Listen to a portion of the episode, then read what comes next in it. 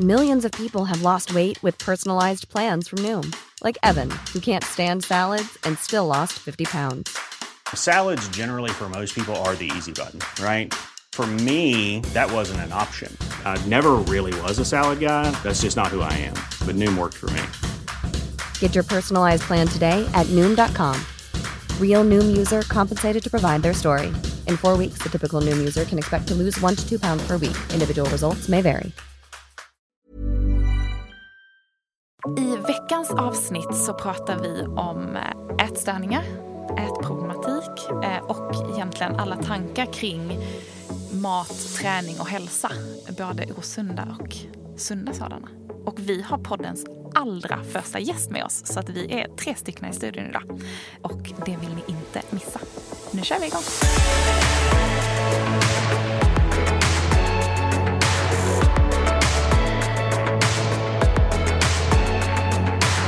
Den kommer och ska krama en, man bara men sluta gå härifrån. Fast då vill man att den ska krama en ännu hårdare. Ja, jag kunde inte förstå alla de som liksom avhöll sig typ glass och sånt. För det älskade jag så jävla mycket. Du ska inte få din drömkropp inom citationstecken på åtta veckor. För det återspeglar absolut inte kanske ditt drömliv eller din Nej. drömtillvaro.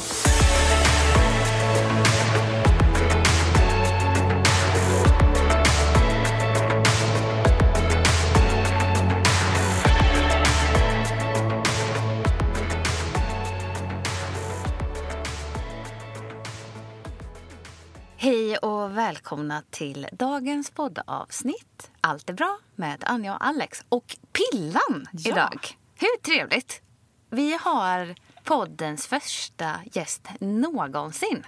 Välkommen! Tack. Känner ingen press. Känn ingen press, det här ska bli det bästa avsnittet någonsin Poddens Pillan. första och sista gäst. Ja, Nej. antagligen. Nej, men eh, Pillan är med oss här i studion idag, vilket vi är så glada över. Pillan och jag lärde känna varandra egentligen genom Instagram kan man väl säga, Pillan? Ja, det kan man säga. Eh, för att eh, Pillan var under behandling för sin ätstörning. Yes. Du säger stopp om jag säger fel.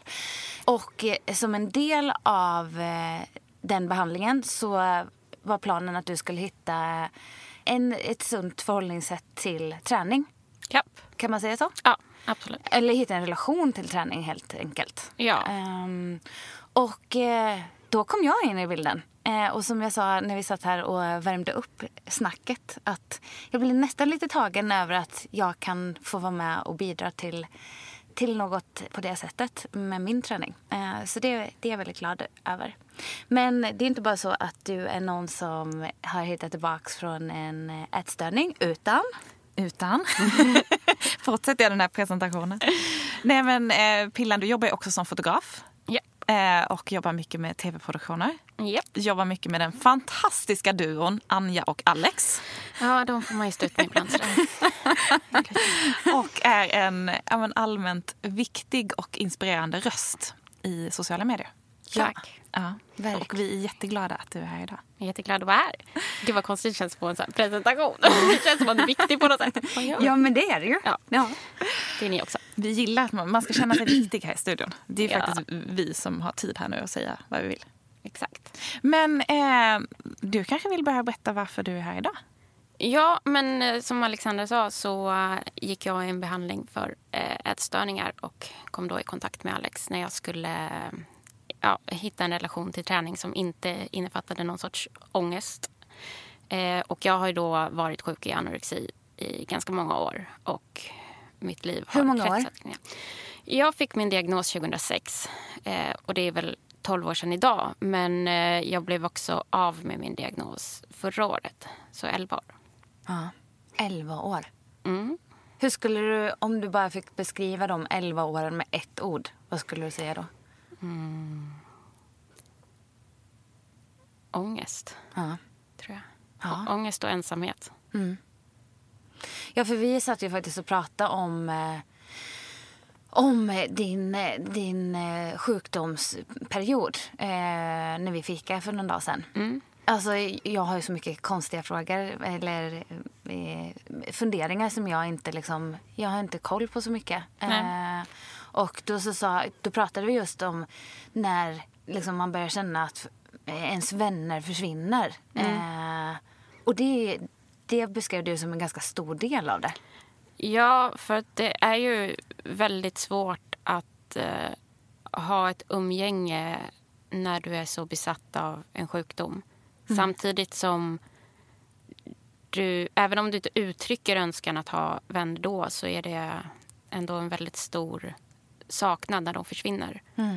Och eh, det är ju fullt förståeligt att det är svårt att vara en vän när någon är så sjuk. Men eh, det är också svårt för den som är sjuk att förstå att vännerna inte förstår. Nej. Men hur, hur, skulle, hur skulle du ha önskat att de du hade runt dig då hade agerat och reagerat och hanterat det kanske? Oj, det är ju jättesvårt för att eh, dels så stängde jag in mig själv väldigt mycket och önskade väl hela tiden att andra bara skulle komma och knacka på dörren och stå där samtidigt som man bara ville vara själv också. Så det är en jättesvår situation för alla. Men jag tror att när jag väl var inne i en behandling och väl skulle komma tillbaka till något sorts liv så kände jag att det var svårt att kämpa för någon sorts friskhet. För att i friskheten så fanns det ingenting. Jag hade ju inga kvar. Medan jag i sjukdomen alltid hade dels sjukdomen som vän och andra sjuka som vän. Och då var det så mycket lättare att välja det än att välja eh, den ovissa, tomma friskheten. Ja, och jag tänker lite så här... Som man är i typ en eh, relation med sin kille eller tjej. Att så här, jag kan ju, när man, när man känner sig så här ledsen över någonting, då kan man ju vara så här när man blir osams eller man, och så vill man ändå att det, är så här, det enda man vill är att den här personen kommer och kramar en. Och så är man ändå så här, när den kommer och ska krama en, man bara men sluta gå härifrån. Fast då vill man att den ska krama en ännu hårdare. Ja. Alltså lite så tänker jag att det säkert Ja, eh, kan bli. Och sen ytterligare en tanke är det här du beskriver om att det, det är så svårt att hantera det. Alltså, det- jag tänker att de runt dig säkert blev rädda. För så kan jag känna med allting som jag inte vet hur jag ska hantera. Allting som är främmande. Det är ju lättare att dra sig ifrån det än att så här, trampa någon på tårna eller ställa fel frågor. Det är man ju livrädd för. Och jag tror eh, ja, men generellt, en svensk är ju väldigt så här, det ska vara PK och man ska inte säga någonting fel. Och, och då istället är det mycket lättare att dra sig ifrån situationen. Eller så. Och det pratade vi ju om också, Anja.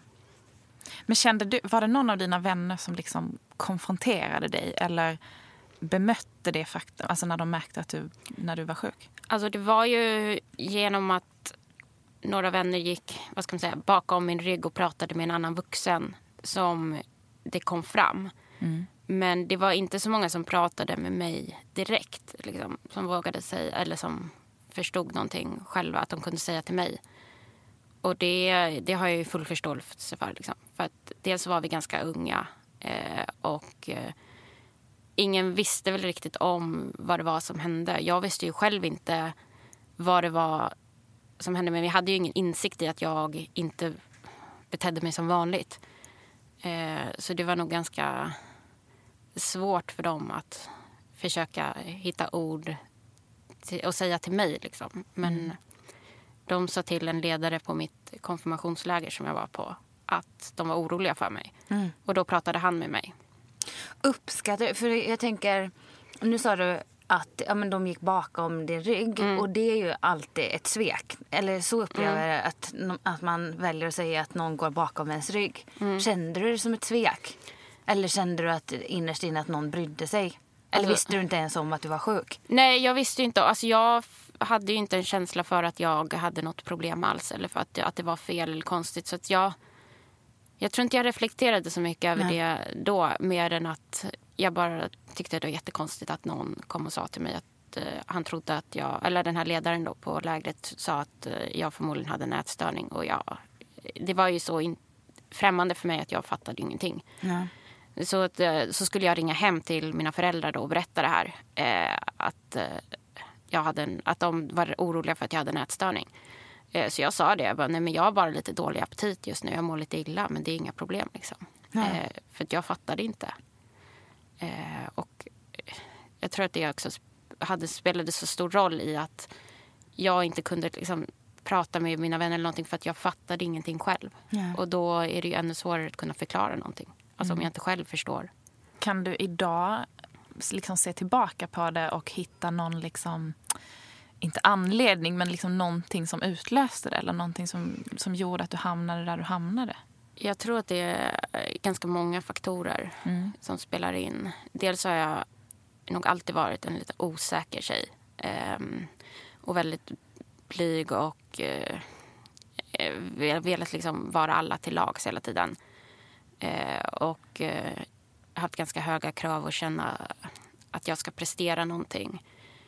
Och eh, jag spelade väldigt mycket fotboll på den här tiden och jag kände väl aldrig att jag fick spela i något, eller i det bästa laget och jag kände att jag var tvungen att liksom eh, träna jävligt hårt för att eh, kunna ta en plats i något bra lag och i och med att jag tränade väldigt mycket så kom kosten in i det och sen har jag en historia med tvångstankar när jag var liten så jag har väldigt lätt att bli manisk eh, och då blev jag helt besatt av det båda liksom, kost och träning. Att äta rätt liksom egentligen? Eller att... Ja, att äta nyttigt enligt eh, mina då nyttighetsmått. Eh, Som du egentligen själv hittade på eller man ska säga. ja, eller som eh, alltså, som, man, hit- som man konstruerar efter typ löpsedlar. Eh, om vad som är nyttigt och onyttigt.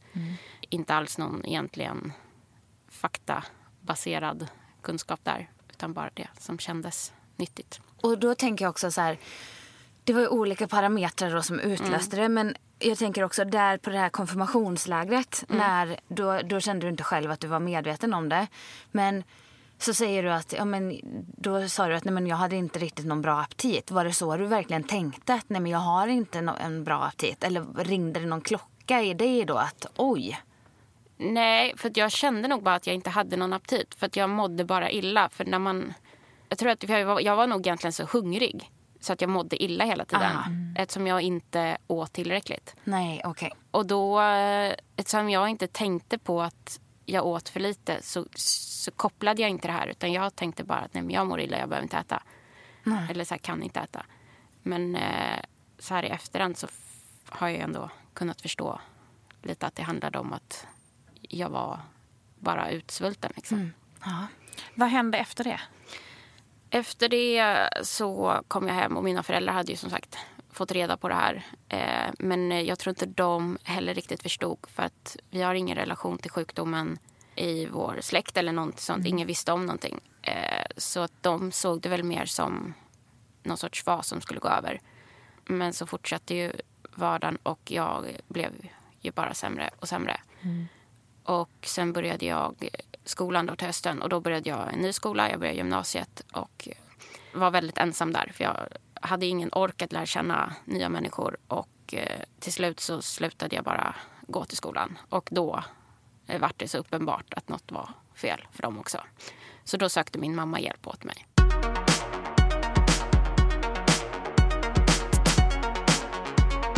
Det var så här, när jag väl fick en diagnos, eh, anorexia, och när jag väl kom in i någon sorts behandling och fick träffa andra sjuka så blev jag bara sjukare.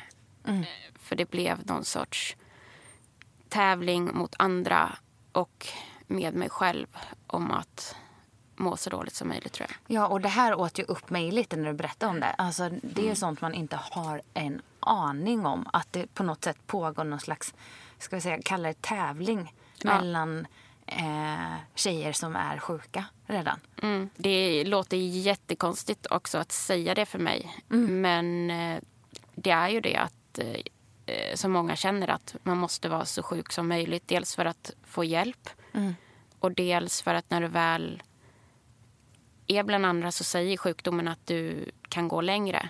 För det är hela tiden det det handlar om, att man vill gå så långt som möjligt, pusha sig själv ännu mer ner. Eller sjukdomen säger det, det är inte en själv utan det är sjukdomen. Och då när man träffar någon annan som man då tror är sjukare eh, då får ju sjukdomen en kick och säger att men du kan gå längre, du kan klara det här ner. Ja, och för mig blev det också ett sånt uppvaknande. För jag tänker, för mig är... Eh, jag har nog alltid tänkt att formen av anorexi är att man det enda man tänker på är att man vill bli smal, alltså för smalhetens skull. Men det här handlar alltså din, din sjukdomsbild är ju inte riktigt det. Det, var inte, alltså, det är ju på ett sätt, men förstår du vad jag menar? Ja, nej men jag tror att för mig handlade det mycket i början om att jag som sagt ville träna och jag ville vara nyttig. Och sen blev det som eh, alltså en manisk tvångstankegrej att jag hela tiden ville nå lägre siffror. Såg jag en siffra på vågen så skulle jag nästa gång gå ner, alltså lägre och lägre. Och det blev omedvetet eh, en, någonting som jag bara måste göra. Jag fick sån ångest om det inte blev så. Det, var inte, det handlade egentligen då inte jättemycket om att jag själv såg mig som eh, tjock. Nu gör jag sån här, vad heter det? Ja, För att- situationstecken. Ja, för att eh, tjock, eh, det är så, så konstigt ord på något sätt. Det låter som att det egentligen handlar det inte om vikten i sig utan Nej. om kontrollen. Exakt. Kontrollbehovet. Att Exakt. liksom klara Mm. eh, liksom ett kilo till eller liksom att det skulle vara Ja. minus på den där vågen. Egentligen inte på grund av vikten utan mer som att bekräftelse på att man, du hade gjort något bra. Liksom. Ja, exakt. Och sen är det, kanske i början så handlade det ju om att också att jag ja, men, tänkte kost och hälsa. Att jag ville kanske se slank ut. Men det går över väldigt snabbt den här viljan att... Eller tänk, tanken på kroppen. Utan det var mer... Ja, det blir ju mer bara ett psykiskt, en psykisk kamp om att liksom, tvinga sig själv till olika nivåer. Och inte så mycket om att eh, man tänkte på hur man såg ut egentligen. Nej, och sen så frågade jag ju dig också så här, var om du i, under sjukdomsperioden tänkte mycket på andra. Så här, eh, oj, hon borde också gå ner. Eller liksom jämförde. Men det, för det är en sån sak som jag tänker, eller har funderat mycket över. Att om man är sjuk, om man liksom reflekterar mycket över ens omgivning. Liksom. Alltså jag tror inte att jag... Dels har man så jäkla mycket fokus på sig själv hela tiden. Eh, och på andra sjuka. Inte så mycket på andra friska. Nej. Och sen eh, har... Eller jag hade en väldigt skev jämförelsebild. För att jag såg... Jag hade så svårt att förstå att jag skulle typ bli kvinna. Så jag jämförde mig mycket med barn. För att jag ville kanske vara kvar i barnstadiet. För att jag tyckte att det var ganska läskigt att växa upp. Så att på något sätt så tittade jag på barn och så tänkte att jag skulle se ut som dem. För att jag tror att jag ville vara ett barn på något sätt. Ja. Ja, det är ju ja, det är intressant alltså. För det är ju det som är, jag tror att det är ganska vanligt att det är skrämmande att växa upp och på något sätt greppa livet själv.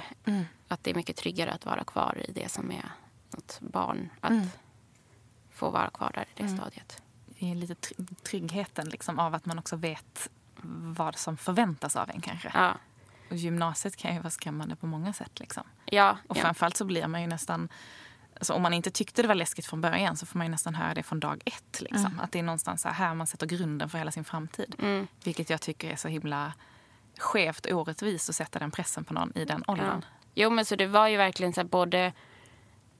Och har man då en redan, är man redan inne i någon sorts dålig självbild och sådär och kommer in i den perioden av livet så sätts det ju mycket press och då kan ju bara det få en att vilja vara sjuk för att där har du din trygghet i det liksom. För det handlade mycket om det också när man skulle bli eller försöka lämna sjukdomen att sjukdomen var så mycket trygghet. Även om det är en falsk trygghet så är det en trygghet där du vet vad du har och du vet vad du kan. Liksom. Medan livet är väldigt ovisst och du vet liksom inte hur du ska hantera någonting. Nej, och jag tycker det är ganska talande som du sa också här i början eh, när vi började prata att det är, du visste vad du hade i din, din lilla bubbla men du visste också att du hade inte så mycket att komma tillbaka till. Nej, precis. Och liksom, vem blir motiverad av det? Det, Exakt. det är ju inte så svårt att förstå. Men eh, jag funderar ganska mycket på hur man själv har växt upp och hur man har haft det. Och, eh, jag vet, alltså, från att man var ganska liten var man ju medveten om att det fanns något som hette banta till exempel. För man hade läst i tidningar. Och jag vet, ja, men Veckorevyn till exempel var ju en tidning som man läste när man växte upp.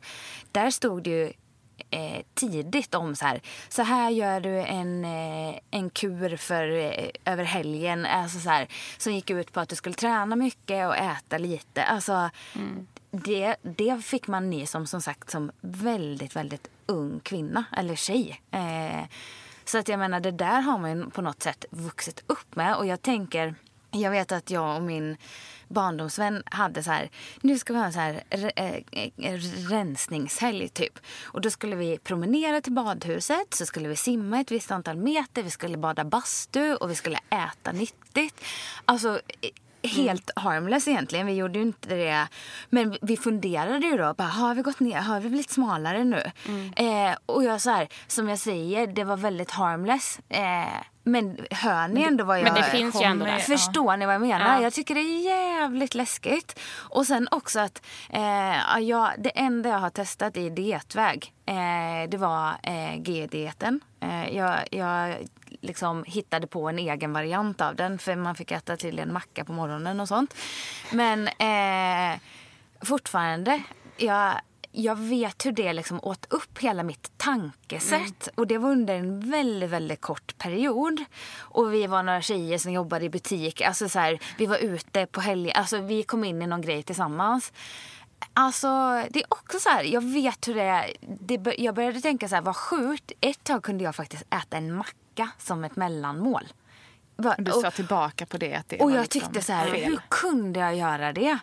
Alltså, och jag säger, det var en, en väldigt kort period.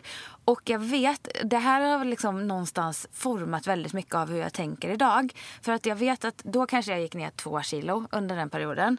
Eh, och så ganska snabbt började jag fundera på så här, men jag har gått ner två kilo för att jag har förändrat extremt mycket av hur jag tänker runt min kost. Men det är ju för att jag också har förändrat väldigt mycket av det som jag njuter av. Mm. Och som jag säger, då hade jag fortfarande kvar mina eh, mackor på morgonen. Jag eh, var ju uppenbarligen ute på helgerna så jag drack ju alkohol. Alltså så här. Men där och då förstod jag att ja, det enda det här handlar om det är att jag har gjort en jättestor förändring. Så att en förändring som jag aldrig kunde, kommer kunna hålla resten av livet. De här två kilona ser ingen att jag har gått ner. Så det är ju inte ens värt det. När jag äter precis exakt vad jag är sugen på, hur jag vill, när jag vill och håller igång med min träning så väger jag två kilo mer. Men jag mår så sjukt mycket bättre för det finns ingenting som håller på och liksom är hjärnspöken uppe i min skalle när jag äter det är ju inte värt det. Det finns ju ingenting som är värt det. Men också, det är ju inne, jag, tycker, jag skulle säga att det är inne och förgiftar ens tankar. Mm. Det är mm. sjukt och det är inte, det är inte bra. Förstår ni vad jag vill säga? Mm. Och det har man levt, jag har levt med det här hela mitt men jag liksom... tycker du har en bra poäng där när du pratar om det här med bantningen. För mm. det känns också som att, alltså man ser tillbaka på hela 90-talet. Nu var jag själv liksom ganska liten på, på 90-talet. Men någonstans så hade ju inte hela sockerdebatten hade inte kommit igång då. Utan då var det ju fett som var det absolut liksom värsta. Minimjölk. Ja, alla liksom mm. lightprodukter kom. Det var liksom, man skulle ha så fettsnålt som möjligt. Det var minimjölk, det var fun light, det var liksom light i alla dess former. Jag minns liksom andra eh, liksom, vänners mammor som höll på med pulversoppor och det var shakes hit och dit. Och det, var liksom, det var verkligen bantning hardcore, precis som du säger. Om man pratade om det och man var öppen med det. Mm. Det var liksom inget konstigt. Nej. Och det är ju klart att det sätter griller i huvudet på folk. Mm. Och det var ju så jag menade när jag sa att jag började tänka nyttigt. Det var ja. ju det som löpsedlar hade liksom, som jag någon gång hade passerat och mm. läst. Och när jag väl skulle ta tag i mig själv så var det ju det jag hade att gå på. Och då blir man ju eh, bara besatt av någonting som man egentligen inte har någon grund för. Nej, och jag, jag kommer ihåg liksom folk, så vän, kompisar som var hemma hos oss och man skulle äta så mellis efter skolan. Mm. Som var så förfärade över att vi hade standardmjölk och Bregott. Mm. För att man skulle ju ha den här gula minimjölken och lätta. Exakt. Det var ju så här, annars åt man inget smör på mackan. Och vi har alltid haft så här, vi har haft standardmjölk, vi har haft Bregott, vi har haft fullfettsgrejer ja. liksom. Vi har ätit vanlig mat. Mm. Jo men och så har vi också haft det hemma. Men jag vet att min syrra då som är tio år äldre än mig mm. och liksom säkert var, ja men någonstans i äldre tonåren. Mm. Hon hade den här minimjölken. Ja. Och jag vet, jag bara ja, jag borde dricka minimjölk.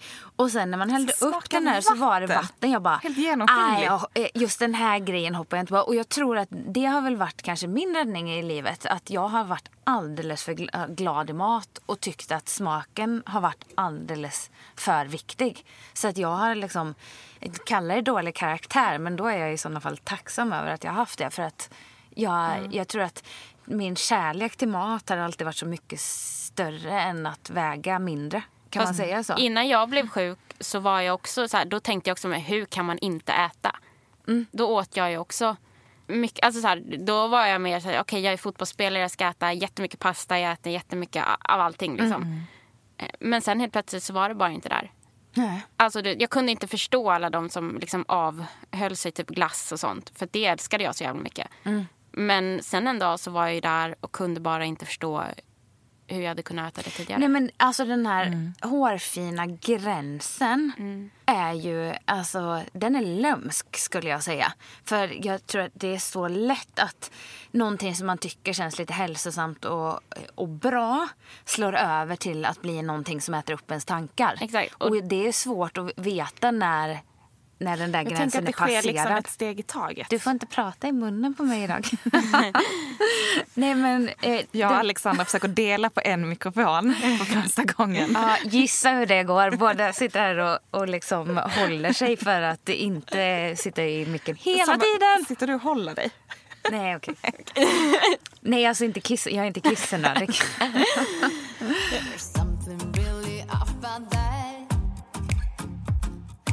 Nej, men precis som du sa Alexandra, det här med när du hade testat GI-metoden ett tag. Eh, jag vet att vi har pratat lite om detta tidigare i podden, eh, så det är kanske någon som känner igen detta. Och jag berättade då att jag testade LCHF under ett helt år.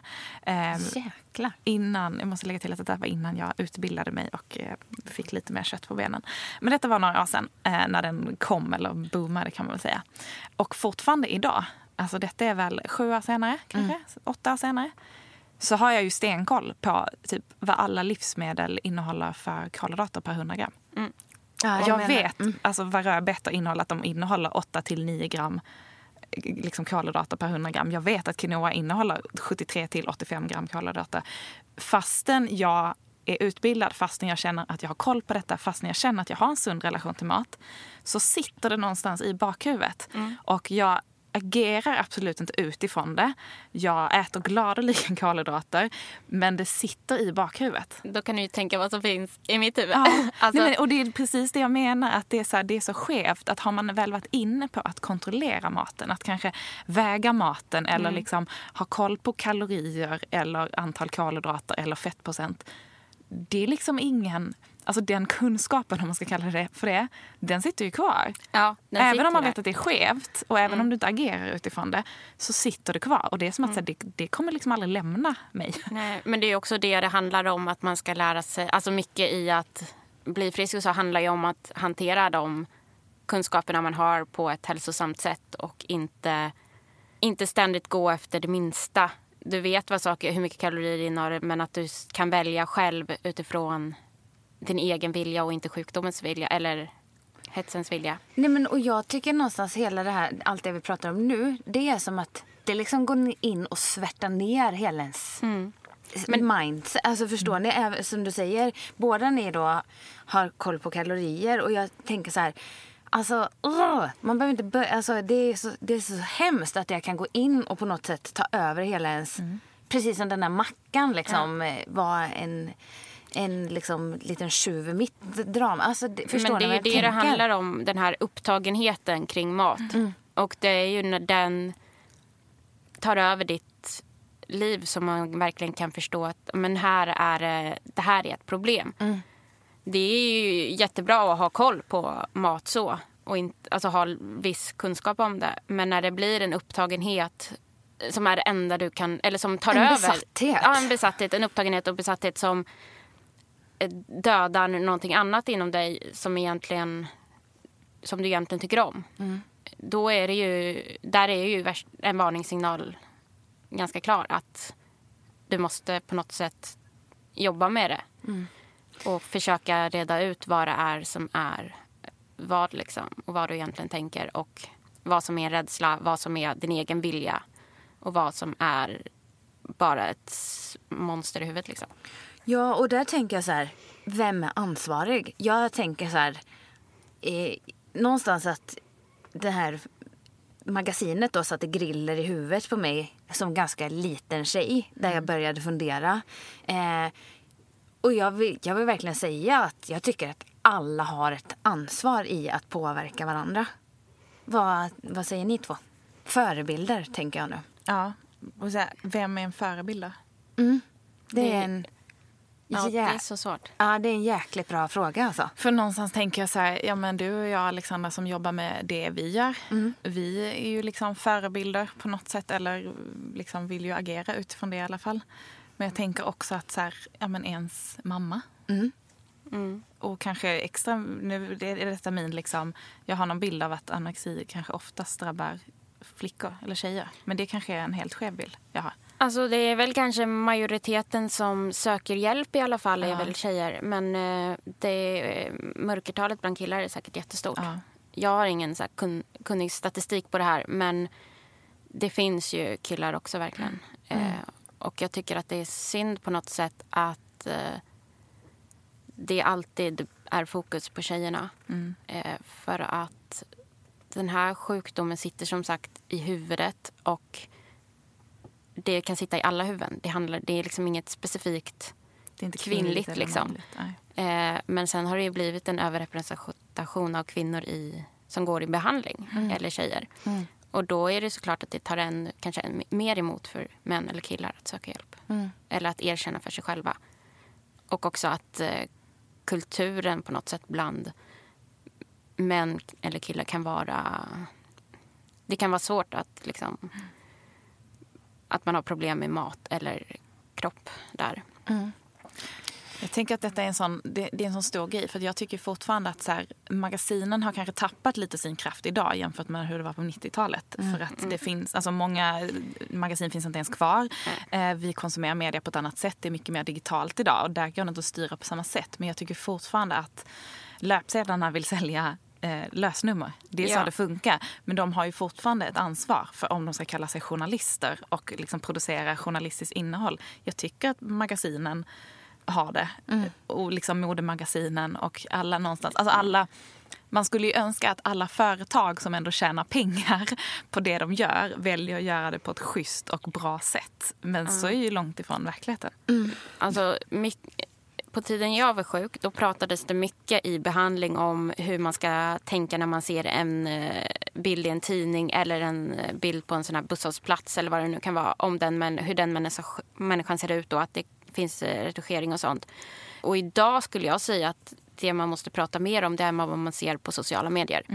För det är där folk eh, jämför sig mest och det är där hetsen sprids starkast. Liksom. Och sen finns det ju alltid de här äh, kvällstidningarna och sånt som fortfarande liksom spyr ut äh, tips och tricks och siffror i mängder som man absolut kan skippa.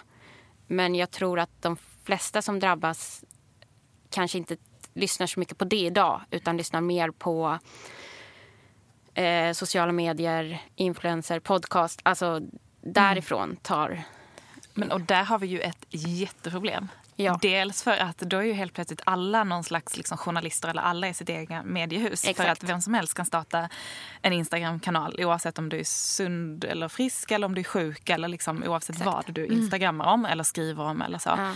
Och vem som helst väljer ju vad de vill följa. Så det Exakt. går ju aldrig att kontrollera. Nej. Nej, och sen så tänker jag just på träningssidan så finns det ju många som vill vara förebilder och försöka förmedla ett sunt förhållningssätt. Men jag kan direkt se om det är ett sunt eh, förhållningssätt som, som verkligen, eh, att det verkligen bottnas i ett eh, sunt förhållningssätt. Jag kan ju också få så här, när jag går emot dem som skriver om viktnedgång eller använder siffror och säger så här mycket har jag gått ner eller så här, vill tipsa om hur man går ner i vikt. När jag går emot det så får jag ofta kommentarerna att men det finns de som behöver det också. Det finns de som är överviktiga som behöver gå ner i vikt. Men där kan jag tycka att har man det problemet så kan man söka den hjälpen utanför. Jag tycker inte att även om man har RPT eller kost, att man måste tipsa om hur man går ner i vikt just. Det tycker jag man kan ta privat. Och, Ja, och dessutom är det väldigt svårt att göra över något slags generiskt kostprogram som du säljer via Instagram. Exakt. För att det är ju om du handlar om att du behöver gå ner i vikt för att det kanske alltså, har med din hälsa att göra. Ja. Då behöver du ju liksom professionell hjälp. Exakt, Det är det- likadant som när du ja. fick behandling. Ja. Inte tusan skulle du tagit hjälp av någon på Instagram. Nej, och hjälpa det- dig gå upp i vikt eller få ett sunt förhållningssätt till mat. Liksom. Precis, och det är det jag menar. Då, därför tycker jag att det är bara helt onödigt att, eller så att, att tipsa överhuvudtaget om viktnedgång på sociala medier eller på internet överhuvudtaget. För att det är ingenting som allmänheten behöver ta del av. Det är, och har man det problemet som sagt så man, kan man ta den kontakten själv med någon annan. Inte sprida ut det på internet. Jag håller och samtidigt så gå, försök, kämpar du med att gå ner i vikt så är det klart att eh, man får dela sin vad ska man säga, resa. Men eh, man behöver aldrig skriva ut siffror på det sättet. Nej, och sen så för mig är så här, att behöva visa före och efterbilder. Jag tänker, är man så osäker på den tjänsten man säljer så att man måste på något sätt bevisa sitt eget arbete att det funkar. Jag tänker Den att den, fysiska- ja, den professionaliteten eh, borde komma fram på andra sätt än att du ska visa bilder på någon. Så här såg den här personen ut när den kom till mig. Så här ser den ut nu. Jag har aldrig någonsin ens tänkt tanken att jag behöver jobba på det sättet. Många av mina kunder frågar, men vill inte, ska du inte ta så här före och efterbilder? Jag bara, men du kommer ju känna om det händer någonting i din utveckling. Eh, du kommer känna om du kan lyfta tyngre, du kommer känna att du orkar mera. Varför ska vi ta bilder på det här? Och då, då väcker man en ny tanke hos kunderna. Och som jag säger, så pass trygg är jag att jag gör ett bra jobb med mina kunder så att jag har inget behov av att visa så här såg det ut när de kom, så här ser det ut nu. Jag förstår inte det resonemanget. Och som sagt, det tycker jag snarare vittnar om en osäkerhet hos den som säljer tjänsten än någonting annat. Men är inte det lite den här lösnummers liksom, fällan? Exakt. Att det quick fixet, man vill se resultatet. Så här många kilo på så här många veckor. Det Ja. vittnar ju Jo. ingenting. Jag menar, släng in dig på en bootcamp i åtta veckor, kör stenhårt och liksom kapa allt du tycker om i livet. Det är klart som tusan du kommer få fysiska resultat. Men så här, vad händer mentalt? Och vad händer när de där åtta veckorna är slut? Nej, men, det är ju eh, det någonstans det handlar om. Det är ju liksom det är ju så här, liksom quick fixes och snabba, snabba resultat håller ju en kort period. Det är väldigt tillfredsställande för stunden. Men, Extremt. Men det är ju så här, långsiktiga resultat tar tid. Ja, och det är ju tar samma- lång tid ja. att nå förändring. Det ska inte gå på åtta veckor. Du ska inte få din drömkropp inom citationstecken på åtta veckor. För det återspeglar absolut inte kanske ditt drömliv eller din Nej. drömtillvaro. Nej, och sen så tycker jag också så här att jag kan bli mörkrädd att det faktiskt finns varumärken som vill jobba med såna eh, tränare som lägger upp före och efterbilder. Jag, alltså, jag tycker det, det är att stötta någonting som inte är en hälsosam grej. Och som jag säger, jag tycker att vi som tränare bör informera eh, man behöver prata med sin kund om att det, handlar, det vi gör här hos mig är inte det vi ska... Eller som, fokus ligger på att du ska utvecklas i din träning, inte vart du tar dig. Och jag, jag har aldrig någonsin haft en kund som inte är nöjd med det Nej. eh, svaret. Så att som sagt, där har jag ett ansvar som tränare. Head over to Hulu this March, where our new shows and movies will keep you streaming all month long. Catch the acclaimed movie All of Us Strangers, starring Paul Mescal and Andrew Scott. Stream the new Hulu original limited series We Were the Lucky Ones with Joey King and Logan Lerman. And don't forget about Grey's Anatomy. Every Grey's episode ever is now streaming on Hulu. So, what are you waiting for? Go stream something new on Hulu. Hey, I'm Ryan Reynolds. Recently, I asked Mint Mobile's legal team if big wireless companies are allowed to raise prices due to inflation. They said yes. And then when I asked if raising prices technically violates those onerous two year contracts, they said, What the f are you talking about, you insane Hollywood ass? F- So to recap, we're cutting the price of Mint Unlimited from $30 a month to just $15 a month. Give it a try at mintmobile.com slash switch. $45 upfront for three months plus taxes and fees. Promo rate for new customers for limited time. Unlimited more than 40 gigabytes per month. Slows. Full terms at mintmobile.com.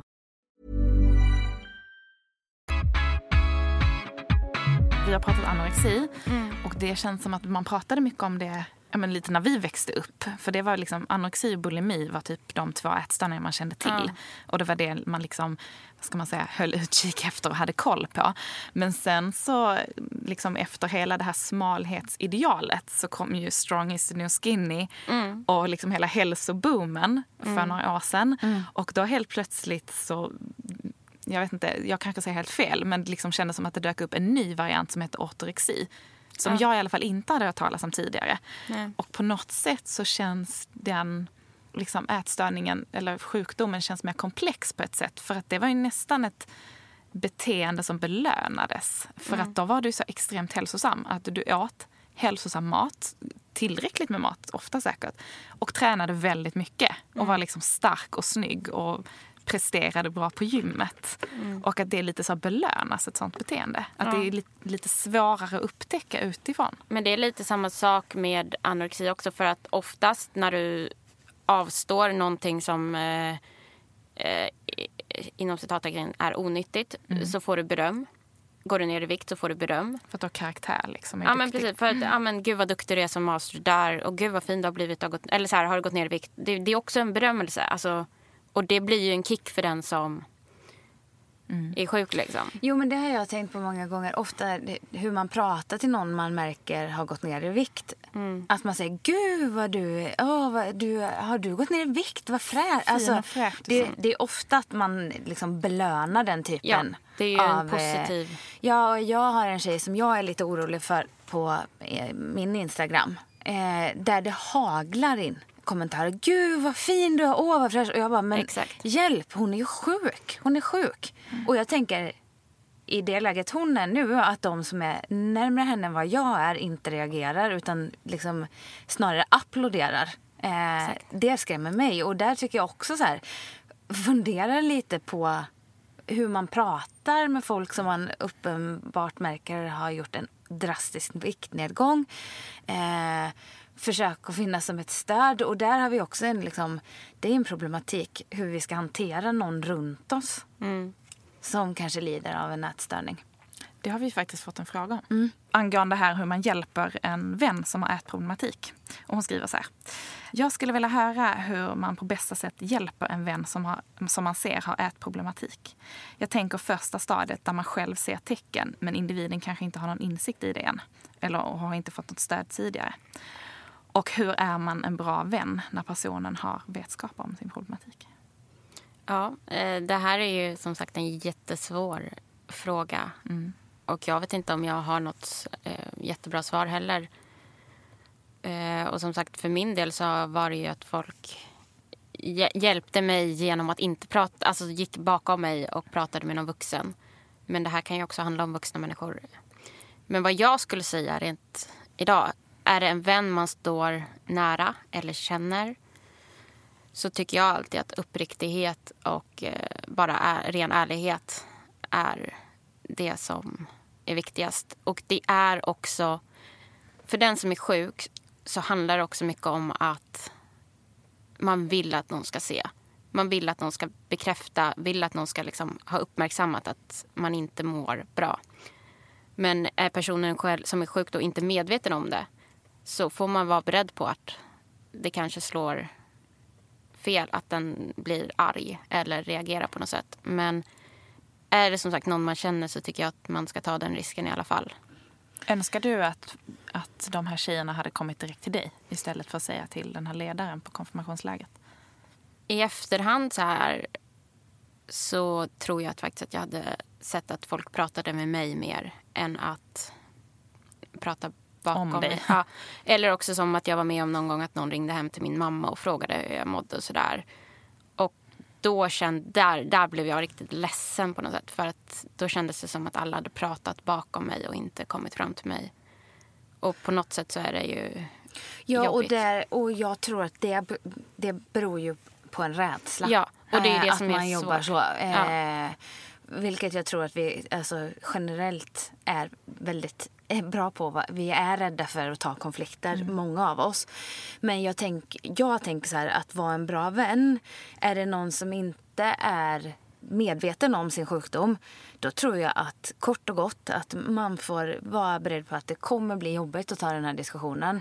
Eh, det kommer säkert bli konflikter och det kommer säkert finnas massa förnekelse i det. Mm. Men då får man ta striden, särskilt med en nära kompis. Ja, Eh, men det tycker jag också. Eh, och jag tänker också, har man någon runt sig som är medveten om att den är sjuk. Eh, nej men jag, prata om det. Eh, Och se, liksom, sen så får man ju hit, man får ju vara lite observant där och lyssna in hur, hur man kan hantera den här alla är vi olika liksom. Och en del gillar att prata om saker, en del gillar inte att prata om det. Men liksom visa att man faktiskt finns där. Jag tror precis som vi pratade om inledningsvis att, att även om den, när man, som man säger så här, sluta krama mig fast man vill det. Alltså jag tror att det ofta kan bli den att så här, även om personen inte finns, alltså säger att den vill ha en där så tror jag att man ändå ska vara, finnas där fast eh, på ett sätt som kanske inte är påträngande. Alltså förstår ni vad jag vill säga? för att det är verkligen... Eh, sjukdomen eller ätstörningar i sig ger ju också att man vill, man vill isolera sig lite. Man tar avstånd från andra för att man vill ha så mycket kontroll som möjligt av sig själv. Men samtidigt så vill man ju på något sätt också att någon bara ska finnas där hela tiden. Att någon egentligen dels ska gå emot sjukdomen, bara se till, även om sjukdomen då inte vill det. Eh, det är väldigt komplext, alltså fattar ni vad jag menar? Men eh, så att, att stanna kvar trots att människan eh, som då har någon sorts problem stöter ifrån, tror jag är jätteviktigt. Ja, och sen så tror jag också att vara medveten om var personen är i sin sjukdomsbild. För att jag tänker så här, för du och jag pratade jättemycket om det när du skulle börja träna med mig. För att du, du var ju verkligen så här, jag förstår om du inte vill börja träna med mig om det är läskigt. Jag bara, men jag kommer behöva fråga dig frågor ut med Ja. vägen. Eh, och det är också så här, eh, att, att man inte vill ha en sötsak för att när man har varit sjuk betyder inte att man är sjuk igen. Att du ville komma igång med träningen såg inte jag som att så här, okej nu kommer hon bli sjuk igen. Alltså, det gäller ju också liksom försöka hitta ett normalt liv igen. Där, så här, men för mig är träningen ångestdämpande, det är den för dig. Alltså, så här, det kliar ju kroppen om inte du får röra på dig. Alltså, men att hitta den här liksom fina, härliga delen av det. Där man bara kan vara. Men jag tror sätt. generellt sett att det handlar mycket om kommunikation och att jag tror också att det handlar mycket om att man måste sprida någon sorts information och kunskap också om det så att fler vet, vet om sjukt, alltså veta om hur, hur sjukdomen är. Och eh, också så här, som sagt, ja, men kommunikation, att man pratar om det öppet. Fler, alltså att alla, att det inte blir ett tabubelagt ämne. Att det är ett fritt ämne att prata om. Ja, och sen så tänker jag också att det handlar ju om rädsla. Alltså både hos den som är en vän till någon som är sjuk, men också hos personen som är sjuk. Jag tänker att, eh, och rädsla äter ju upp en vem den är. Men jag tänker att man får väl tillsammans slut, eller så här, försöka det- att inte vara så rädd. Ja, det är det jag tänker, att man kanske blir mindre rädd om man för ett tabufritt samtal om det. Att om det blir mer, inte så laddat, Ja.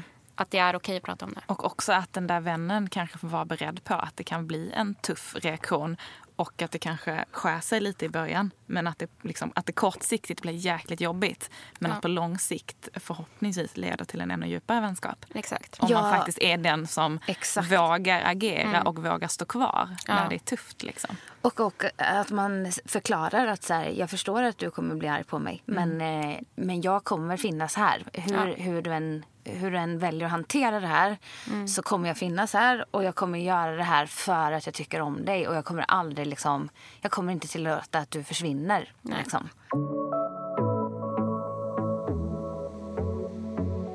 Jag tänkte att vi skulle komma in på en annan fråga eh, som vi också har fått. Eh, och hon skriver så här. Jag har under min tonårstid och som ung vuxen haft anorexi. När jag för x antal år sedan lyckades gå upp i vikt och fick enligt BMI normalvikt så började mitt helvete och min ätstörning yttrade sig mer som bulimi. Eftersom jag hade en så kallad normalvikt så ansågs jag som frisk och botad. Och det fanns hos mig en otroligt tabu kring att söka hjälp för att jag var inte underviktig. De flesta exempel som man hör och läser om i media enligt min uppfattning är personer som är extremt underviktiga. Och det pratas ganska sällan om att man kan vara normalviktig och till och med överviktig och fortfarande ätstörningar. Exakt, det här är ju jätteviktigt tycker jag. Ja, och då skriver hon där så här, eh, önskar att ni kunde diskutera kring vilka varningstecken man ska kolla hos sig själv men också för all del i sin omgivning. För att det finns någon slags norm av hur man ska se ut som ätstörd. Liksom. Ja. Hur, att man kan se det utanpå. Precis, för frågar du folk eh, vad en ätstörning... Alltså eh, de som kanske inte har någon kunskap alls så är det ju ofta ett benrangel man ser framför sig. Men ätstörningar är ju betydligt mycket mer och större än så och mycket mer komplicerat och på en helt annan nivå inuti en. Det handlar som sagt varken bara om att man vill vara smalare eller att man är smal eh, eller smal, alltså mager kan man Ja. säga. Utan att det finns ju liksom ett spann från att man är väldigt överviktig till att vara under, väldigt underviktig och däremellan kan du se ut hur som helst och fortfarande ha en besatthet och upptagenhet av att tänka på mat och kropp och träning eller hur du ser ut och vad du ska äta och ha strikta regler eller så. Även om, du kanske, även om det inte syns fysiskt så kan du vara minst lika sjuk psykiskt kan man säga. Jag tänker, för det där som du precis eh, ja, men, rabblade upp känns som väldigt bra exempel på så här, varningstecken hos en själv. Mm. Alltså när man upplever att man är liksom manisk eller besatt kring mat. Ja. Och lite som vi pratade om innan med så när man har koll på kalorier och kolhydratsintag. Ja, Och vad- liksom planerar hela dagen utifrån det och kanske inte äter på kvällen för att du har si och så många kalorier till lunch. Eller, Ja. Eller så här, om du känner, så här, är ditt liv på något sätt begränsat av Exakt. hur du hanterar mat och eh, träning så är det ju ett, ett första, alla fall, eller ett, ett ganska starkt tecken på att någonting inte är helt rätt. För att eh, du ska ju inte... Alltså ett fritt liv för mig, det är ju att du inte är upptagen av det hela tiden. Att du inte tänker på det, utan att du är spontan och fri i att göra det som du själv känner är bäst. Inte vad någon röst inuti dig säger är bäst eller vad någon annan säger är bäst för dig. Utan det du själv vill välja. Och det när du väl är sjuk är ju jättesvårt att veta vilken sida som är vad. Vad som är en sjuk sida av dig som säger du borde äta det här eller vad, om det är din egna sida. Men eh, generellt sett tänker jag att om du på något sätt hindrar dig från att göra någonting på grund av Alltså som du egentligen brukade vilja göra eller vill göra på grund av att du har tankar kring mat och träning så borde man där reagera. kan man egentligen, för att det känns som att det är väldigt mycket svårare att upptäcka alltså utifrån då. Att Ja. Mm. någon annan eh, liksom har, har eh, en ätstörning eller har problematik om det inte syns liksom fysiskt. Ja. Men däremot om man är en, en vän eller kollega så kan man ju ganska snabbt känna igen de här varningssignalerna som du pratar om nu. Ja. Alltså det, man kan ju höra att någon liksom inte tar en, ja, jag vet inte, på grund av att den inte har tränat den dagen. Eller Ja. att, att man liksom uttrycker saker på ett liksom kontrollerat sätt. Det känner man ju igen ganska tydligt. Ja, och även undvikande att om det är någon som inte om man kanske går ut och äter någon gång ibland eller så här, har ett gäng man är med, någon som undviker att vara med på tillfällen Mm. Ja, när just det, att man kan vara uppmärksam på det. Inte Ja. hinner käka lunch kanske. Exakt. Eller de här. Ja, och sen så tänker jag där kan man ju verkligen ha en negativ påverkan i ett tjejkompisgäng. Ja. Ja, Eh, säkert i, i ett grabbgäng också, fast på ett... Jag inbillar mig på ett annat sätt, men det vet jag ju inte. Men där man som sagt verkligen så här hejar på varandra. Oh, men ska vi göra? Alltså, det, det var ju likadant i, i, med dem jag umgicks. Vi var ju så här, vi var i- we were in it together. Liksom. Att man så här, ja, men vi äter inte det här nu. Eh, och sen så typ, eh, men kunde man skita i att äta för man, skulle vilja, man visste att man skulle äta godis på kvällen. Alltså, och gå ut på kvällen. Så att man mindre... Eh, och som sagt, där tänker jag att man kan dra ner varandra verkligen Det känns skiten. också som en slags tillhörighet. Och det är ganska lätt. Det kan ju vara en, som man upplever, en väldigt stark person. Som är ganska öppen med de här liksom, tankarna eller hur de ser på saker. Och då kanske man känner att, men gud, så där tänker inte jag. Men om hon gör det, då kanske det är mig det är fel på. Jag Ja. kanske också borde tänka sådär. exakt. Och sen just det Jag kanske inte heller borde äta lunch där. Jag kanske bara borde dricka den här juicen som hon gör. Ja, och det här med tillhörighet är ju en jättestor del i varför det är så svårt att lämna eh, sjukdomen. För att du har ju som sagt tillhörighet i sjukdomen. Du känner ju att där har du andra sjuka och du har sjukdomen i sig som en tillhörighet. men, och givetvis går det ju att finna en tillhörighet med andra friska också. Men det är ett stort steg och det är mycket lättare att känna tillhörighet till det som är sjukt. Men nu är vi inne och nosar på det här med mat och då drar jag upp en ytterligare fråga. Om man har en dålig relation till mat och är lite rädd för att äta, hur ska man då hantera en situation då man känner att man ätit alldeles för mycket eller alldeles för ohälsosamt? Kanske lite väl specifik fråga, men det kan ju eh, bakas in i en mer allmän fråga om relation till mat. När man liksom kommit för djupt in i nyttigheten så att säga. Eh, för det här är vi också inne och vi har varit och nosat på det här. Ja, och tusen tack för att ni poddar. Känner verkligen att jag mår bra av att lyssna på, på den. Nej men alltså där, där tror jag att nästan de flesta tjejer har varit. Och nosat på det här när man tänker att man, man typ hejar på sig själv för att man har lyckats få till en så bra vecka med maten. Liksom. Man har ätit nyttigt och vad det nu är då är. Eh, är ni med på vad säger ni? Ja, men också att det, det känns ganska klassiskt och vi har pratat om det här tiden när vi har pratat om så här sy, synen på mat och så. Ja, det men, finns ju tidigare poddavsnitt eh, såklart. Ja, eh, ett av våra första faktiskt handlade just om, om mat och tankar kring det. Men, men, eh, men jag tror många känner igen sig i det här att man kanske generellt äter, och nu säger jag också situationstecken bra, men liksom balanserat och eh, ja, sunt eller vad man säger. Men att man tror att den där liksom ena maträtten eller ena desserten eller ena dagen eller ena semesterveckan kommer att paja allt annat man har någonstans byggt upp eller gjort. När man tänker ångestladdat kring någonting som man egentligen borde njuta av. Det är ju där någonstans faran ligger. Och allting handlar också om alltså, tillfällen eller långsiktiga eh, vidmakthållanden. Alltså, är, har du ett... Eh, o, vad ska man säga? Äter du osunt under en... Alltså, in, osunt inom sån här... Mm.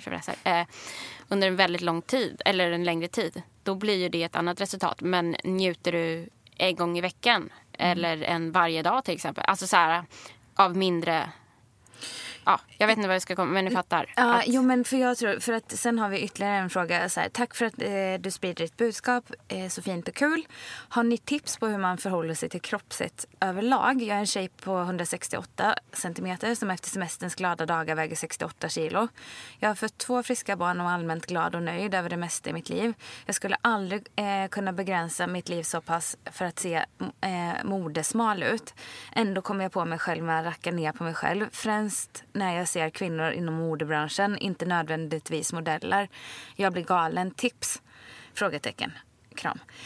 Alltså det, det här är ju också det vi är inne på lite grann nu. Att alltså, vara så hård mot sig själv och hitta så här rätt personer att jämföra sig med. Hitta ett sätt att njuta av de valen man faktiskt gör. Mm. Och att det liksom... Det är som att någon säger att det finns en lag om vad som är eh, norm, alltså så normalt och lagom. Eh, För vem säger vad är för mycket? Alla är vi olika. Det är liksom, och vad, vem säger att det inte får vara mer en dag än en annan? Och vem säger att jag inte får äta glass varje dag om jag vill det?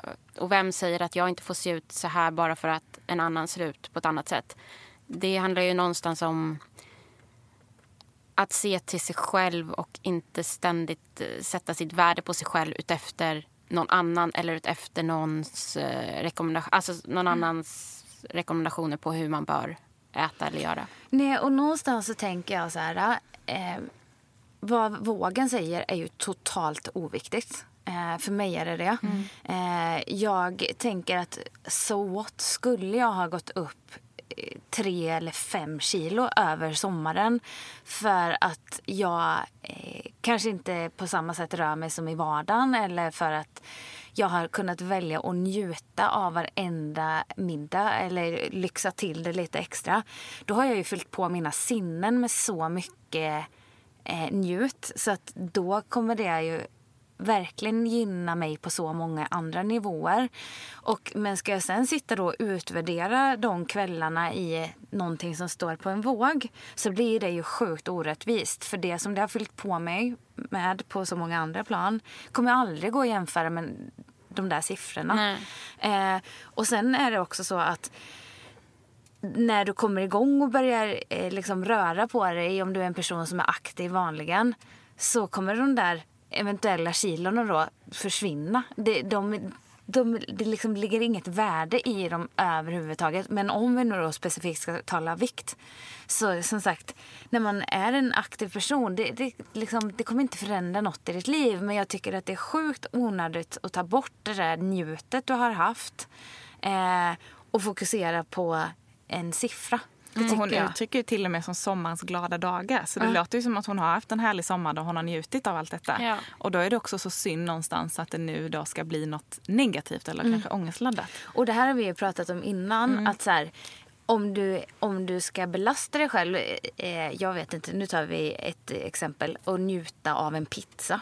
Typ varje dag ja. i Italien. Nej. Ja, typ varje dag i Italien. Mm. Alltså, det finns ju ingen vits överhuvudtaget att sitta och beställa en pizza om jag sen ska skuldbelägga mig med världens dåligaste samvete efter varje pizza som jag har ätit. Och sen beställer jag ändå in en pizza dagen efter.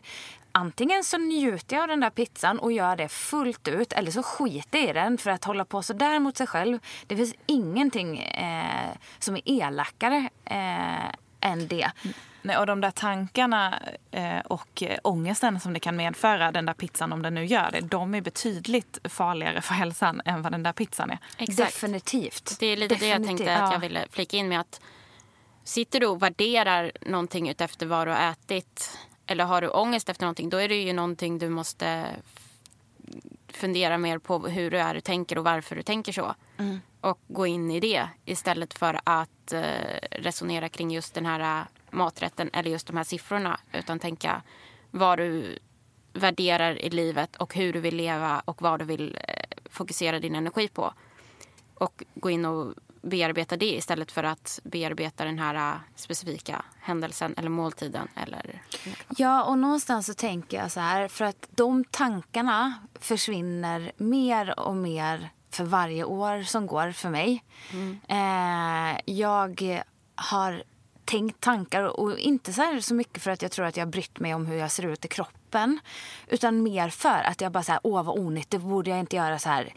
Eh, men som sagt, ju äldre jag har blivit och ju mer jag har fört det här resonemanget med mig själv desto eh, mer har det också försvunnit i mitt liv. Och det är för att jag, så här, jag tycker om mig själv som jag är. Mm. Det spelar inte så stor roll eh, hur man ser ut så länge jag mår, mår bra. Eh, och det är någonting man får bygga upp. Ja, och det tar, ju, det tar ju Och det tar många år. Ja. Men det är viktigt att inte låta det, de tankarna smita förbi. För då kommer vi hålla på så här mot oss själva resten av livet. Mm. Men det är att ta aktiva val. Att så här, jag äter pizza när jag är sugen på pizza och det är helt fine. För det kommer mm. inte hända någonting. Men samma alltså, sak att det är helt okej att du äter en sallad när du vill ha en ja, sallad. Exakt. Utan att det liksom läggs någon värdering i vem du är eller vilka val Exakt. du gör. För att Jätteviktigt. Det är liksom... För det är på båda hållen. Och ja. man, är inte bara duktig för att man unnar sig dåliga saker nej, så att säga. Nej, utan det måste finnas inte. liksom på båda hållen. Ja, ja, definitivt. Och det är inte så här, det är okej att inte vara sugen på en bulle på mm. förmiddagen mm. om man inte är sugen på en mm. bulle. Och det är okej att äta en bulle på förmiddagen om man är så. Alltså förstår ni vad jag menar? Jag tror att så här, bara vara snäll och inte lägga så mycket värderingar i det. Eller? Mm. Någonting som jag reflekterar mycket över också i hennes fråga det är någonstans liksom, menar, så hur man blir bekväm med sin kropp eller hur man ser mm. på sin kropp. Mm. Och på något sätt så tänker jag att, att man liksom lite hittar vad ska man säga, att, att kroppen ska användas till så många olika saker. Mm. Inte bara att visas upp eller då liksom att vara snygg i en bikini på stranden eller vad den handlar om. För hon skriver att hon har fött två friska barn. Mm. Och alltså för mig så var det verkligen en sån ögonöppnare när jag liksom under min första graviditet typ fattade lite mer, det här låter jätteskevt, men någonstans så här, fattade att kroppen hade en annan funktion. Mm. Och att det var så här, att typ tillverka en ny människa, alltså det är så mm. surrealistiskt så det går knappt att ta in. Liksom. Och jag kommer ihåg att efter förlossningen, och vi snackar ganska snabbt efter förlossningen när jag fortfarande liksom inte hade läkt eller återhämtat mig fullt, men ändå märkte att kroppen liksom gick lite tillbaka. Alltså så här, magen mm. började dras ihop, jag mådde bättre för varje dag. Alltså det, på något sätt så bara blev jag så här, det var så här hallelujah moment. Att så här, mm. satan vad kroppen är häftig. Mm. Och att den har, liksom, den har en annan funktion i att bara vara snygg. Så här, nu ska jag ju vara stark för att jag ska så kunna bära ett barn. Jag ska mm. föda ett barn, jag ska åka ta hand om mitt barn. Att den liksom fyller en funktion på ett helt annat sätt. Och att jag tycker det är samma sätt. Och det behöver inte bara vara när man är gravid och föder barn. Det kan också vara bara att träna och använda kroppen. Mm. Men det var, och inte bara, förlåt, men inte bara så här stå och styrketräna utan det kan vara att så här, du gillar att rida, du orkar liksom, ta hand om hästen, du orkar vara ute och rida, du mm. lyfter tungt. Att du så här, använder kroppen. Och varje gång jag gör det så känner jag alltid sån liksom tillhörighet med min kropp. Mm. När jag tränar och använder den på ett fysiskt sätt. När jag orkar saker. Och Det mm. kan vara vandra eller det kan vara att jag är ute och cyklar eller vad jag än gör. När jag känner så här, shit jag känner mig ganska stark eller jag orkar det här. Det handlar ingenting om vikt eller hur jag ser ut i spegeln. Utan det handlar om så här, när jag märker att jag är så ett med min kropp. Mm. Och det är den känslan jag tror man måste hitta. Mm. Verkligen. Och det, var, det är ju samma sak som när jag har gått igenom att liksom gå upp i vikt och sådär. Då kan jag tycka det var jobbigt rent tvångsmässigt och psykiskt att se siffror ändras och sådär. Men samtidigt har jag också förstått med tidens gång att ju mer eh, vad ska man säga, hälsosam kropp jag har, alltså inte sjuk menar jag då, desto mer kan jag leva och göra. Mm. Jag lever ju mycket för att fotografera. Det kan jag inte. Jag orkar inte bära min kamera om jag är sjuk. Jag orkar inte gå de här vändorna runt och fotografera. Och ju mer sånt jag eh, liksom preppade mitt huvud med att ja men titta nu, det här har du kunnat åstadkomma. Du har kunnat leva ut den här drömmen. Du har kunnat göra det för att du har en kropp. Mm.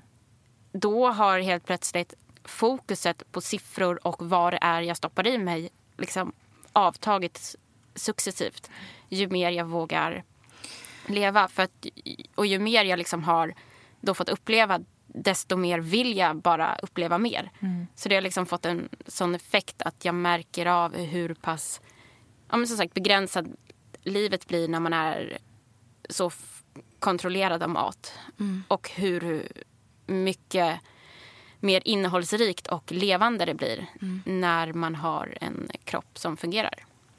Ja, och sen så tänker jag någonstans avslutningsvis att det är viktigt att säga att man hittar jämlika att jämföra sig med. Om man nu nödvändigtvis ska jämföra sig mm. med någon så eh, som du var inne på i början, att du tittade på ett barn ja. när du började mm. utvecklas till kvinna. Mm. Det är inte ett sunt eh, sätt att jämföra Nej, sig på. Det är inte ett rimligt sätt. Det är inte ett rimligt sätt att jämföra sig på. Det är inte rimligt att eh, vara någon som tränar och eh, har fött två barn och jämföra sig med kanske en 10 eller 15 år yngre kvinna som jobbar i modesvängen. För i modesvängen är det ganska skeva ideal också också.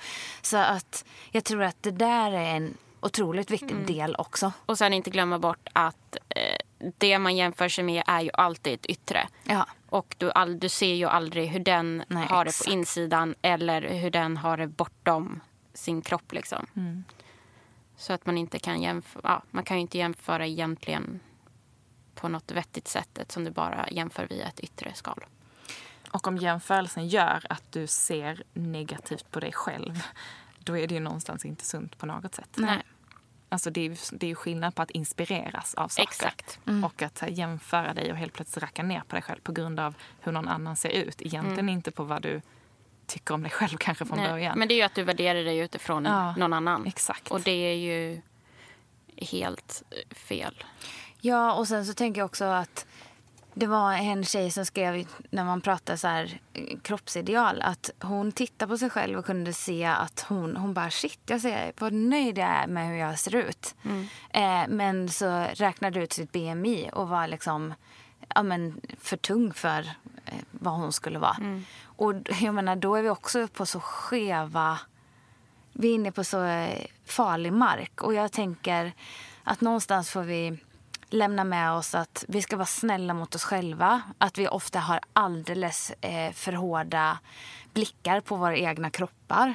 Att det är ganska svårt utifrån, eller att se, alltså, se sig själv utifrån. Mm. Det gör man väldigt sällan. Eh, och att jag tror inte på att där, av jag är så vacker, jag duger som jag står och prata så till sig själv i spegeln. Det tror jag inte har riktigt den effekten. Men att försöka verkligen på, från grunden bygga upp sig själv och tänka att så här, det finns så mycket annat i mig som jag kan värdera och lägga lite mindre tid på ytan och försöka fokusera mer på det inre.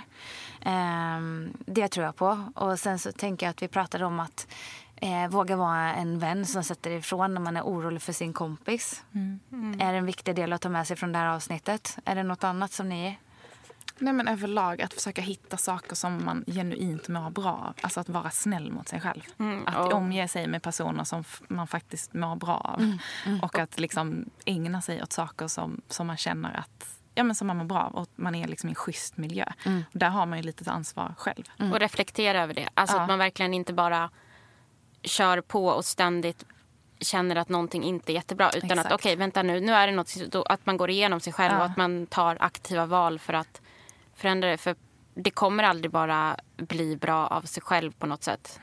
Utan allting handlar ju om egna val, tålamodet att ha, ja, men lång, att förändring tar lång tid och modet att våga ändra någonting mm. som är ens trygghet idag.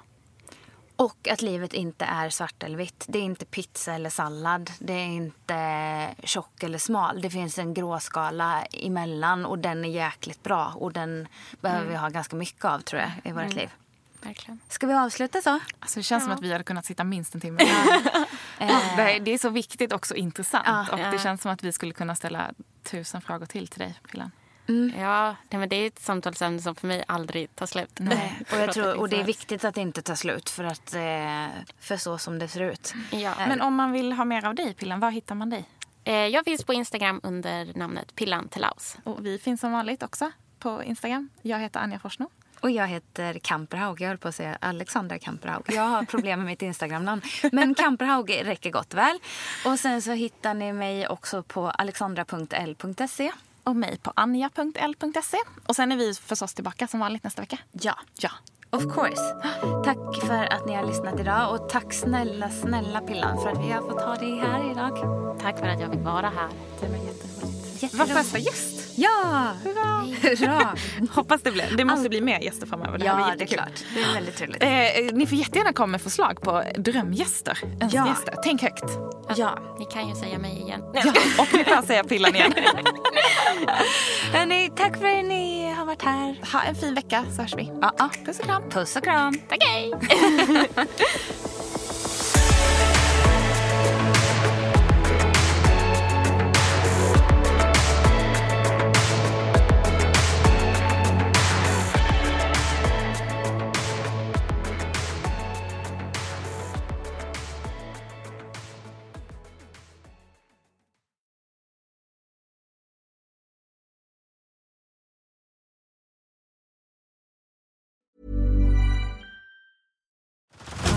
Head over to Hulu this March, where our new shows and movies will keep you streaming all month long.